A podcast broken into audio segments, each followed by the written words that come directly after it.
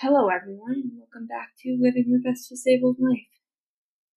Today I had the pleasure of talking to Ryan Martin. Ryan Martin is a wheelchair basketball player, and he also is the founder of the Ryan Martin Foundation. The Ryan Martin Foundation strives to help athletes, young athletes with disabilities, live their most fulfilling lives.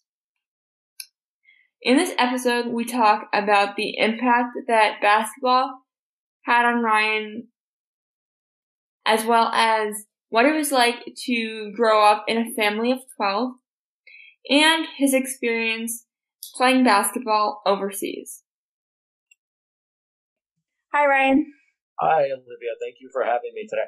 Thanks for coming. So, can we just start off by maybe you talking a little bit about yourself and um, how you started the Ryan Martin Foundation? Yeah, sure. Uh, it's a good place to start. So I um, I grew up in a family of twelve, and my parents adopted kids with special needs, and so uh, we had always played sports um, growing up, and so you know one of the sports that we would always play was basketball, and so I kind of fell in love with basketball um, and got introduced to the sport of wheelchair basketball when I was around 16 years old. And uh, it's been, you know, kind of my passion uh, ever since. And, you know, it's given me some great opportunities to go to college and travel the world um, and different things like that. And so one of the you know, probably the biggest impact that basketball had on my life was this concept that I needed to pay it forward a little bit and like create this opportunity for other individuals. And so that's kind of where the, uh, you know where the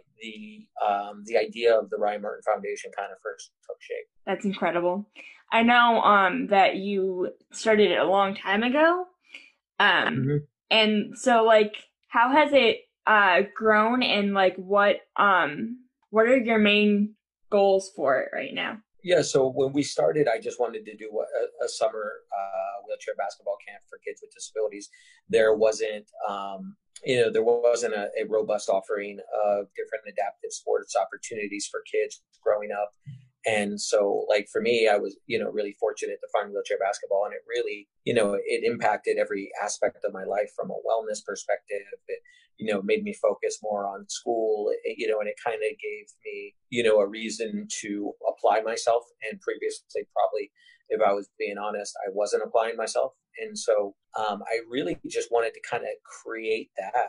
Um, but I didn't think it was going to be this big of a deal, right? I just wanted to come home um, and do uh, summer basketball camps for kids that look like me and that were, you know, dealing with some of those challenges of growing up with a disability that I had to navigate. And so, yeah, it just kind of started with a really simple concept and I was living in Europe during the time, and so like I was only home in the U.S. a couple of months out of the year. Um, and you know, just really fortunate that it took hold. I was surprised. Um, you know, when we first started, I thought it was going to be one of those things that, well, there wasn't a really big need for it. Um, but I, I found quite the opposite.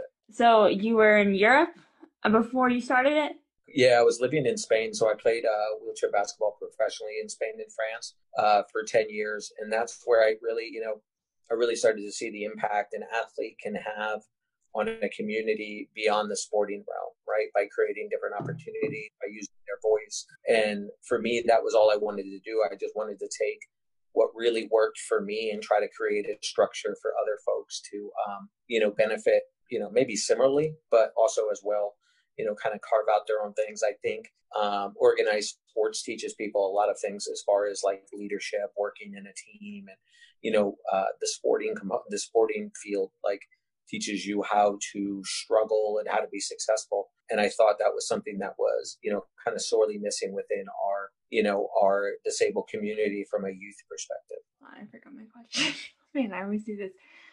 Um, oh, so um, what was your experience like um playing basketball in another country? Like when you were in Europe, like was it was it accessible? Like was Europe accessible or was it not? Um, was it different than um playing basketball or just being in a um being in the US? Yeah, so I I mean there are places that were accessible, but I would say overall um you know a lot of Europe uh, the parts that I got to experience were um, you know, kind of pre ADA. You know, you and I both have benefited from the Americans with Disabilities Act here in the U.S., and so for the most part, you know, accessibility isn't a as big of a concern as it would have been pre ADA for an individual with a disability. And so there was a lot of experiencing that in Europe, which was something kind of new um, for me. But like, I, I think the people really um, were accepting of it. I mean, they have a full professional sports league, um, you know, for individuals with disabilities. So I think they were they were really accepting of it, and you know, they they went out of their way to kind of um, you know kind of fix situations if they were inaccessible. You know, like um, so. I think there were some structural issues there, and then just as an American living overseas, is there's kind of a culture shock. You know, whether it's from the language or you know different customs and things like that so there's a lot of challenges and you know i, I would say the easiest part of that is is the basketball piece to be honest because that's uh you know that's where you're the expert yeah makes sense especially because not every not every country like treats disability um as like an important like it, it's not as important to other countries and they don't really have um as much like you don't have as much access to accessible or accessibility in general, depending on like yeah. the country you're in. Yeah, I would caution to say it's not a um, it's not a priority. I don't think that's a fair way to cast it. I think you know I think you're looking at you know Europe has been around as a civilization much longer than the U.S. Right, so you have um, a lot of different you know building structures that that would be very difficult to make accessible, and I think there's some like some structures there. I also think, you know, while their accessibility isn't like what I would consider it to be here in the US, like we're, we're by far not perfect in that space. But I, I often mm-hmm. talk about like, yeah, accessibility is a really big component to that whole idea and the whole concept of inclusion. But I also think, you know, it's the mindset of, you know, having like looking at adaptive sports and being like, hey, that's really an incredible thing. And can that adaptive sports component change an individual's paradigm on what they view a person with a disability is capable of, right? And can that permeate into different areas of life, whether it's in education or in employment? So I think um, I wouldn't say that it's it's not a priority. I just think it's something where the evolution of it hasn't quite caught up yet. And yeah. I think the I think that's what I meant. Like that's what I meant. But I like I um I was like that's exactly what I meant. I didn't mean that like it was actually like they they don't care. Just that um like some some countries are slower than others in that capacity. Yeah, and I mean not to make excuses for somebody because but I think there's also a question of resource, right? you know, in um, different economies and, and around the world and things of that nature. But for my experience in Europe, I felt like most individuals were really, you know, supportive of adaptive sports and individuals with disabilities. But, you know, much like there's still issues in the United States, uh, there was issues there as well. Makes sense. Do you actually still play um, professionally or uh, do you just do it for fun and stuff now? Well, so um, the professional adaptive sports model is only available in Europe for wheelchair basketball. And so here in the US, we have the National Wheelchair Basketball Association, but it is amateur, so you don't get paid to play. And so I do play for a team out of New York, um, but it's not, you know, it's not my full time job ah, at this. Okay. Makes sense. And then, um, if you were to give yourself, uh, your like younger self any advice, uh, whether it be like any advice just as a older, more uh older, more uh wise uh adult now? Like what would you tell um your younger self? Like what what advice would you give yourself? That's a great question. Um hmm, what would Ryan tell young Ryan? Yes, so many, so many things. Um, I, I, I think probably if I had to like kind of summarize it, I would say, you know, probably the number one thing is it gets better and to and to really try to apply yourself in areas because I think I dealt with a lot with me growing up and understanding my disability and being able to feel comfortable in my own skin. Um, and one of the things that, like, when you get older, you just start caring less about what other people think about you and, and all those different things. So I, I think I would tell my younger self to just kind of, you know, kind of stay the course and really, really, you know, focus on myself versus, you know, things that are more out of my control. Makes sense. I can totally resonate with this. Um, like, I don't think years ago I would have even thought about starting a podcast. I was at one point in my life, I was very like, didn't even want to identify as a disabled person, kind of like hit hit it as much as I could, even mm-hmm. though you can't really hide it when you're walking around on crutches right. in a wheelchair. But um, yeah, I just really resonate with that. Like, and then as you get older, you just kind of start to care. I mean, not care as much as you did as a child. Yeah, you know, and I and I think the the maturity of growing up with your disability you know it, it, makes you wiser and it puts you in situations you know and that's not just you know that's not just for individuals with disability as i think there's a lot of folks that you know have a different hardship whether you know for for them being different from a diversity perspective. And i think the sooner you can recognize like what really matters the easier your you know the easier your plight becomes. That was really well put. Um so how do you think that you're living uh now now that like you have all this nice wisdom you would give to like your younger self how do you think you're living your best disabled life and not letting your disability get in the way or having like any internalized ableism that kind of stuff mm-hmm. um that's a good question uh so i i think for me i don't I, I'm disabled, right? And I own that, and I and I think it's got its pros and its cons, right? Um, but it's not one of the factors that I dwell on in my life, right? Because I feel like at this point I've navigated my disability, yes, and there's ups and downs with it. But I think, you know, if you ask me to describe myself, yes, I'm a dis- an individual with a disability, but I don't think it stops there. I think there's more that I bring to the table.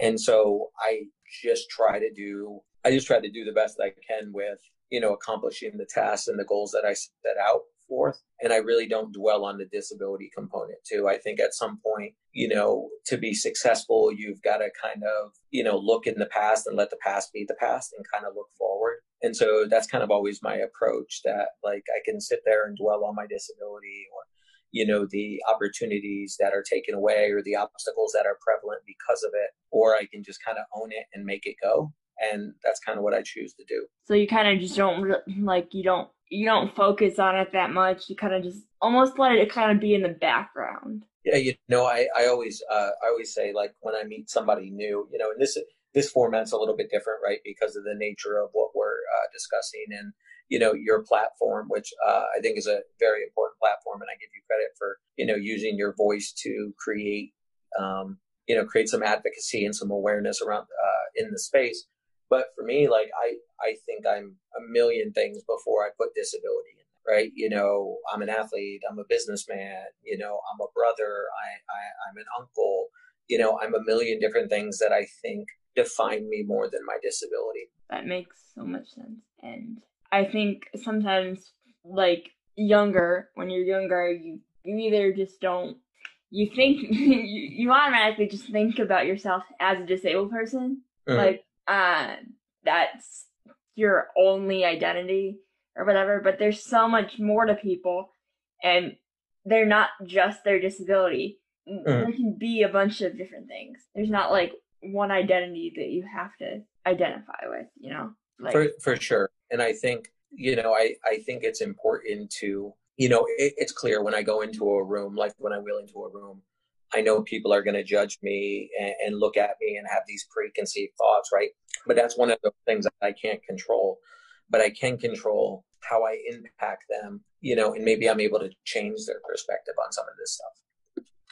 Like you can change their perspective. Mm-hmm. Like, um, not necessarily change the perspective, well, at least kind of give them a different perspective. Yeah, I, I think a lot of times, you know, I think people view disability and they they have their preconceived notions, right? And they don't think oftentimes, you know, like, hey, this individual might be, you know, college educated, run their own business, multiple language, have all these vast skills. Um, and so for me, I, I can only control what I can control, right? Like, um, and, and that's kind of what I try to do with in those type of settings. Yeah, that's what I always try to do too. Like, yeah, just because I'm walking in with crutches doesn't mean I'm like, oh yeah, I automatically didn't graduate high school, didn't didn't graduate college, this that. Um, people make the assumption that you're probably not a smart person, right? or, or you're not like a successful person. It's just like, but you kind of just have to like prove them wrong, and then it changes like and then slowly kind of changes society's view of like disabled people. Yeah, and I I never go into a room um maybe maybe I did when I was younger. I never go into a room being like, "Hey, I need to, you know, do X, Y, and Z," so they, you know, they view me differently. If I'm in a room and it's a business setting, I try to be the most competent, best business person I can be. Right? If I'm going into a room and I'm the guest speaker, guest lecturer, I just try to do the best job I can on that front too. Yeah. Well, thank you so much for talking to me um, and giving your insight on like living as a disabled person and everything you've like accomplished. It's been really um really interesting and I just love doing these like I love finding out like cuz everyone has a different perspective of being disabled and different ways of um living like their best disabled life. So it's just so interesting to like hear everyone's story. Yeah, no, totally, uh, totally agree. And right, um, I I think I, I enjoy seeing people's you know, uh, you know, owning their disability and being comfortable in their space and you know, I love seeing like, you know, the different levels of representation of where you're starting to see, you know, individuals with disabilities really shine in, you know, multiple areas and stuff like that. So, um, I, I, I think it's great. I think the one advice to kind of wrap things up, you know, that I would give to, you know, my younger self or, you know, an individual with a disability who's, you know, trying to get that first job or, you know, things that they didn't perceive as possible, you know, you really have to kind of focus on what's possible for you. And I think, I think a lot of times individuals with disabilities, we use our disability as that excuse as to why something didn't happen or didn't occur. Um, you know, and, and I don't think that's always the case, you know, but I do fundamentally believe that me as a individual with a disability, I just have to be better at what I do for me to get the same shot as somebody who isn't disabled. I, I do fundamentally believe there is a bias to that, but like I just kind of embrace that challenge. That's some really good advice. I might have to take that. Feel free. Well, thank you for listening to Living My Best Disabled Life.